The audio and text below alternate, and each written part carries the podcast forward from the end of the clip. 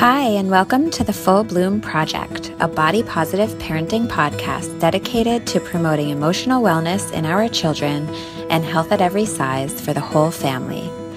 Each week, we speak with extraordinary experts and distill everything from scholarly research to self help books into accessible and digestible daily parenting practices. We're your hosts, Zoe Bisbing and Leslie Block both New York City based adolescent eating disorder psychotherapists and mothers of two, here to help you help your children fully bloom.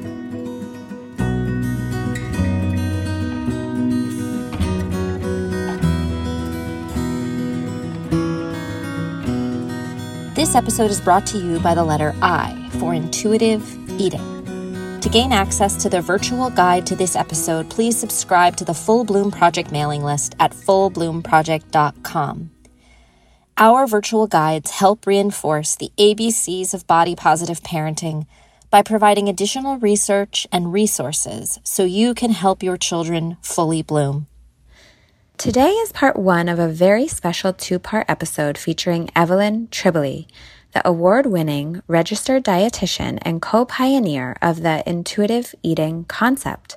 Since her groundbreaking book, Intuitive Eating, was first published, there have been more than 80 studies showing its robust mental, physical, and emotional benefits for adults and children. In this episode, Evelyn helps us tackle two extremely important body positive parenting topics why we all want to raise intuitive eaters and how to manage what most of us know as junk food. We'll talk more specifically about the inherent problems with calling any food junk and how to most effectively help our kids trust themselves around sweets and treats next week. But today, we're excited to dive into what intuitive eating for body positive parents looks like with the original Intuitive Eating Pro. Evelyn, welcome to the Full Bloom Project. We're so pleased to have you here. I'm thrilled to be here. Thank you. So, one of our biggest questions is Hey, Evelyn, how do you raise an intuitive eater and what is intuitive eating? Oh my gosh. Okay.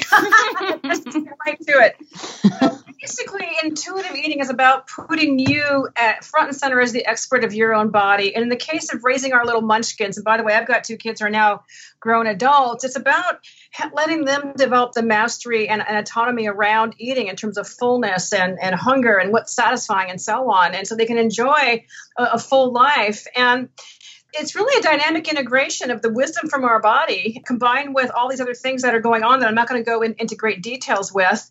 But there's a, study I'd like to kick this off that I think should cause every parent to, to step up and go, oh, and this was published a few years ago. And what they did, they looked at college age kids and they asked the question, what was it like growing up in terms of eating in your family? And they, they filled out the questionnaire and they gave the same questionnaire to the parents and asked the same question. And what they found is that, and I always like to use this description, I've parents are really well meaning and they're under such pressure right now. But what they found is well meaning parents who really monitored their kids' eating, that restricted their kids' eating, they grew up to be the college age kids who had problems with binge eating and scoring really low on intuitive eating um, assessment scales. And the reason I like to bring this study into the forefront right now is there's so much pressure on parenting in terms of raising their children. I've had parents tell me they feel guilt or shame if they have kids of different size, or if they're not eating the perfect type of, of food or whatever they consider that to be. So there's a lot of pressure. And the cool thing is, it's not hard to raise an intuitive eater, but it really takes a lot of trust trust in the process that the body works and also as a parent if you've had some unresolved issues around your own eating and body there might be some opportunity for you to do some healing so that this doesn't get you know put onto your kids as we're raising them in our diet culture right now as it stands. We talk a lot about that and the importance of parents that are struggling with these concepts to take a look at whatever issues they may be having themselves. And so I feel like we could do a whole other episode specifically on that and how, and maybe we will if you'll come back. Um, mm-hmm. But in terms of these concrete steps, at least the fundamentals, the like the Power Version 101, What are these steps to in- introduce the practice of raising an intuitive eater? Especially if it's a brand new concept and maybe you have a two year old, but maybe you have a, a nine year old. Like, how do you get started with this? Well, there's there's 10 principles of intuitive eating, but usually when I get started when I'm working with parents or just someone who's seeing me for the first time, it's it's really connecting with listening to the body and cultivating an atmosphere. Let's just say at the dinner table where the kids get to decide how much food they're going to eat based on their hunger and and fullness level. And what this means from a parenting standpoint is you is, is we have the food on the table, but the kid your child gets to determine how much they're going to eat and what they're going to eat of that food. And it's really a, a, powerful, powerful process. And for some parents, it means kind of letting go a little bit. I've had parents I've worked with who are really concerned about the, the health of their children. And so they might bribe their kids that, you know, if you want to eat dessert, you got to eat the broccoli. And yet we've seen over and over again through research that the more you bribe a kid to eat something, it gives a double message that this food is so lousy that you've got to be rewarded to have to, to eat it. And then secondly, it doesn't work. It's, it's really important that we give our children the opportunity to listen and to honor their own bodies, to not disregard their satiety signals of fullness and and satisfaction and what ends up happening if out of your own worry and own worry and fear that your kid's not getting enough nutrition if you push them to eat something you're interfering with that process of listening. And there was a famous study published, oh my goodness, I want to say probably over 20 years ago in a very prestigious journal, and I'll never forget it because somewhere in the introduction it said when you look at your kids eating, especially toddlers, it appears as if it's your worst nightmare nutritionally. on a day on a based on a meal or based on a day. And what they found over a two week period is that the eating really balanced out really quite nicely. So some of the things I do in terms of working with parents in this process, if this is new for them, I ask them, what is your fear? What is your biggest fear in terms of letting your kid self regulate? And so uh, sometimes they, they will tell me, I'm afraid they're not going to get enough of the right food. I'm afraid they're going to eat too much of other kinds of foods. And so this is where we have to develop this um, sense of trust And mm-hmm. one of my favorite stories around this was when my son was two. I made an amazing meal, I have to say. it was that dinner was, but it was home cooked dinner and my favorite, one of my favorite desserts at the time, homemade carrot cake. And I served all of us the same amount of cake.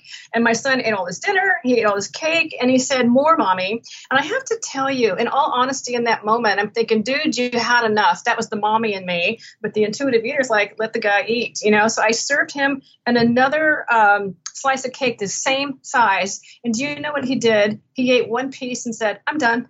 Mm-hmm. he one bite more. And so when parents mm-hmm. start to observe these kinds of things, that helps them build trust in in the process. But what ends up happening is if kids have to be rewarded or bribed to eat a certain way, they start eating out of opportunity. If you have rigid but well-meaning rules around eating, like no desserts or no sugar, then that's a child who's going to eat based on opportunity in terms of, oh my gosh, we get to have dessert today. Regardless of how full they are, they're probably going to take even more opportunity to eat it because they don't know when they're ever going to have it again. And one of the ways I see this play out is at birthday parties. You can usually tell the kid that came from the family that's really restricted because they're going. Um, there's a lot of energy all around the food not the gifts not the games but how much how much goodies can i stuff in my pocket so those are the kinds of things that end up happening the unintended consequences of well-meaning parenting I like that example because I think that it's something that our listeners can like tune into when they're at the next birthday party, sort of like a good gauge. And I guess I'm wondering, like, to get even more specific, what kind of responsibility then does the parent have? Like, a parent that really does want to start building this trust from the beginning or rebuilding trust if they haven't had it what is the responsibility in terms of what to offer? Because i'm not hearing you say like just don't serve a meal just let your child open the refrigerator and pick whatever they want. Like it sounds like there's some opportunity the parents creating and then the child gets some choice within that opportunity. But i'm just curious if you can get a little more specific about oh, like what this looks like at dinner. You are absolutely right. And what you're describing sounds a lot like the work from uh, Ellyn Satter, and we're huge mm-hmm. fans of her her work. And for those of you not familiar, she's both a therapist and a dietitian that's done incredible work in the parent child feeding relationship. And she describes the division of labor, where basically jobs. The job of the parent is to provide the meal, and the job of the child is is to eat it if and if and when how much they they want to eat of, of the food and that's it there's no drama there's no energy uh, involved around how much the kid eats or doesn't eat. And that's probably the biggest coaching i do with parents is that if you're putting energy and body language into your child's food selection they're exquisite at picking it up. And so we want to treat uh, mealtime as kind of a fun time, a time to connect. We know with research that family meals are really uh, so associated with so many health benefits beyond uh, just a, a, healthy body, but in terms of the communication that goes on and so on. But if meal times turn into uh, tugs of war about what you should or shouldn't be eating, or there's a lot of fights and arguments, that's not going to be a pleasant uh, situation. So we want it just to be kind of a, a nice place where we come together and enjoy our, our food. You know, uh, eating is one of the pleasures of life. And I think in our culture, it has taken a turn where people have forgotten that, you know? Mm-hmm. Yes, definitely. Yeah. I think a lot of our listeners are going to be thinking, okay, how do I change course here? Because I didn't mean to not be supporting intuitive eating in my children, and I have disconnected them already. So I'm wondering, kind of, how do you approach your family and your kids and say, like, hey, we're doing something differently? Do you recommend that people actually say that, or do you recommend they just kind of start doing things differently? I think it depends on, on the family and the age of the kids, but I, I, think it's good to communicate that we're doing something a little bit differently, and you and you describe what what that is. And in the beginning, sometimes the kids are a little distrustful. Like if you're going to serve, if you decide you're going to serve dessert with dinner, so it's equal equal opportunity. Um, they, they want to wait and see the consistency. Like, are mom, are mom and dad really, you know, serious about this? But yeah, I'd have I'd have a, a, a conversation about this and you know, the, the thing I look at, this is an opportunity to do things different. Nothing is irrevocable. And it can be a lot of fun when you look at taking away all the pressure and drama around the eating. We don't have expectations about how much somebody's going to eat or of what foods. And I'll tell you a funny story. My two nephews and my son were like the three amigos growing up, and they would come over all the time. And I would make them this one dinner they would always request. And it was pasta with all these vegetables on it. And it was about five years later, hmm. my sister asked me for the recipe and she was stunned. She goes, Evelyn, my kids have hated bell peppers and they've hated whatever it was that I, but they love your recipe. What is it? And I talked to the kids and they said, You never pressured us to eat. You didn't care if we picked it out. You didn't care how much or how little. So it's that kind of energy that we need to look into doing this. And the kids have the ability to do this. And it's important to know that as your kids are growing, they grow into growth spurts. They're going to have times when they're really hungry and they're going to have times that they're not hungry so much. And you're, you're not going to have malnutrition based on on one day of, of how they ate or, or they or they didn't eat. I think sometimes we have this fear that we're going to irrevocably harm our kid based on what they ate at dinner and that's not not the case. Yeah. I'm curious how you approach kids that are more food driven because we've we've talked to other people on this podcast about treating them no differently than you'd treat a kid that was less food driven, especially if they're even if in, uh, particularly if they're in a larger body. But I'm just curious because since some kids are sort of more naturally food driven than others, I'm wondering like can we still trust them? Like even the ones that are more excited about hyperpalatable foods or whatever, like can we still offer them the same trust that we offer kids that maybe don't seem as interested or as excitable? Do you, do you know what I mean?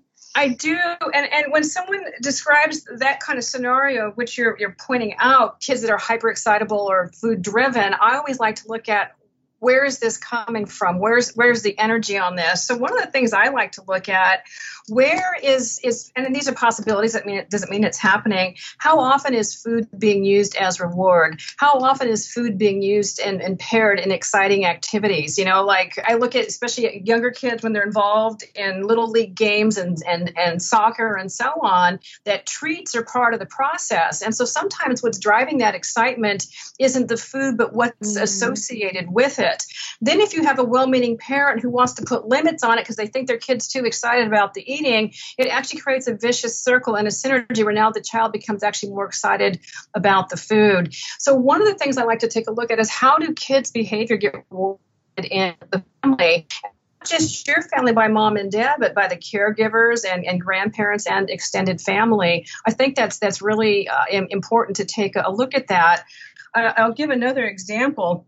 Uh, when my daughter was in high school, it was very tragic. One of her uh, good friends was um, tragically killed and we went to the the funeral. And after that, a bunch of the friends and the moms we went out to breakfast. And my daughter said, "You know, mom, I don't really feel like going to school. Can I take the day off?" And I said, "Of course." And so I remember thinking, well, how can we spend this day in a way in which she feels nurtured and we can deal with some of these feelings and not turn toward food as a way of coping and soothing? Granted, we had this conversation over a meal. So I remember we went and we listened to music, we went and looked at puppies. I think we had a meal, but it wasn't all about the food food. So those are the kinds of things that I that I look at because I don't want to have these associations. And by the way, if there's any parents out there listening thinking, "Oh my God, I've rewarded my kid with with food," it's not the one reward the one time. It's what you're doing consistently over time. And then the the, the biggest element then to maybe look at is, ah, what can I do differently in terms of if I'm using a reward in, in terms of my child's behavior.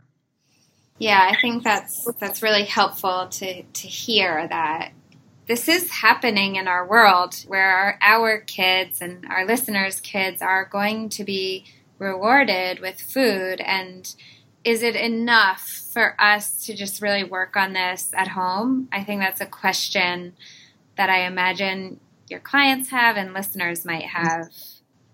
Yeah, you know, I think I think of the home as being where the foundation's really being set and where where the things happen the most time. And it's true, they might be involved in some kind of uh, club or organization where food is used sometimes as a reward. But when it's used across the board, that's when I get uh, concerned. I get concerned, and I've seen this pattern at least in my area when when parents are shopping with younger kids and they're using food as a way to keep their kids engaged in activity, so they're not complaining or being cranky around the shopping shopping. So they're eating some exciting foods, but it's it has nothing to do with hunger or even desire so much, but it's more about to placate and, and, and self soothe them because they're doing a boring activity, you know? Mm-hmm. I can really relate to that instinct because as a parent, in those tough moments in particular, like if you have to run an errand and you have your kid with you and you know, I see a lot of parents do that with like devices, with iPads, or like you're saying in some cases with with snacks, with foods. And so it's not necessarily because the child asked for a snack, but rather to, like you said, placate or distract or kind of keep them quiet. And I, I'm appreciating that that's just like that's sort of an instinct that parents have. And it's like a survival instinct in a way. So how to notice that and sort of make room for the fact that you may have that urge to use food in some of these other ways because like of course you do as a busy parent trying to take care of 30 things at once.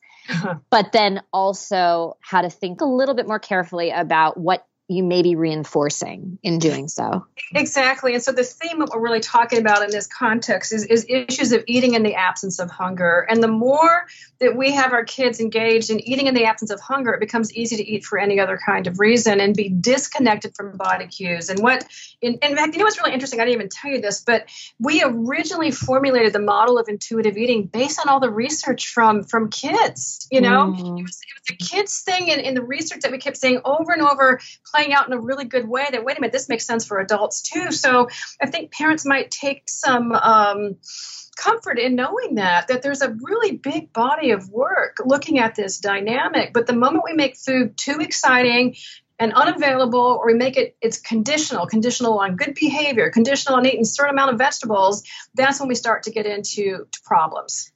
That always excites me because um, i just love research, and um, so I'm I, I'm excited, and I want to highlight that the the concept of intuitive eating and the process that you pioneered was really based on all this research. I think it kind of loops back to the topic of this conversation, which is like, why is intuitive eating so important in mm. raising a a body positive child?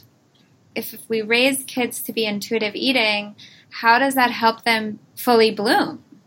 Mm-hmm. What a great question that is. Well, when you think about what all intuitive eating is, it's not just about eating. It's also about being able to cope with your feelings without using food. It's about respecting your body. And so when we're doing all of these types of things, it's a dynamic integration in which you really have the authentic self. And since you're both therapists, you know how important that is. And so when you really know that you're the expert of your body and no other person knows what hunger feels like to you or what satisfies, there's a, a trust that ends up happening that hopefully will help inoculate from this toxic culture that we're living in. And it's funny, I'm not, I'm, I'm a very positive person, but I will tell you, I've never in my wildest dreams since writing Intuitive Eating, got us over almost 25 years ago, I didn't think we'd see the culture uh, evolve to where it is right now, where there's so much shaming involved around eating. And I think it's a form of unnecessary suffering. Life is tough enough. Raising a family is tough enough. We don't need to be adding to the stress of the parents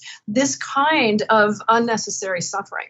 I agree. We agree and really appreciate what you're saying about intuitive eating being fundamental not just to raising your child to be a person who knows how to eat in a uh, nourishing and pleasurable way, but also can support the development of themselves, their authentic selves. And we'll have other episodes where we're talking about that more specifically, but we see that a lot. And I see that in my practice when people come here to sort of reclaim their relationship with food, they can start to reclaim. There's like a parallel process in terms of reclaiming their relationship with themselves and the way they are in the world. And so yeah.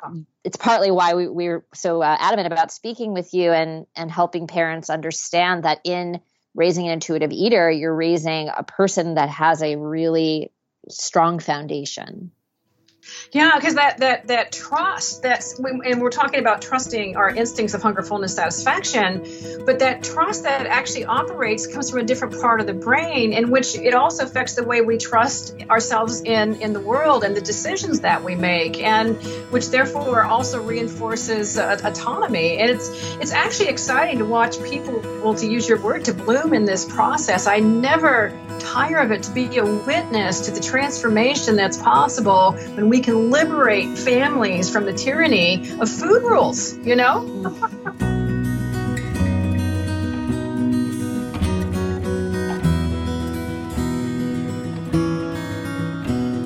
we'll stop here for today, but the conversation about raising intuitive eaters is not over. Be sure to join us next episode for the rest of our interview with Evelyn Tribole and our playful conversation about managing junk food. We'll also share a special debrief from us about putting body positive feeding principles into action with our own kids and our realization that raising an intuitive eater is not always so intuitive. As always, we are interested in your take on this episode and what new parenting practice our guest inspired in you. We'll be on the lookout for your comments and questions on Instagram, so please be sure to follow us at Full Bloom Project and tune back in next time for more body positive parenting wisdom.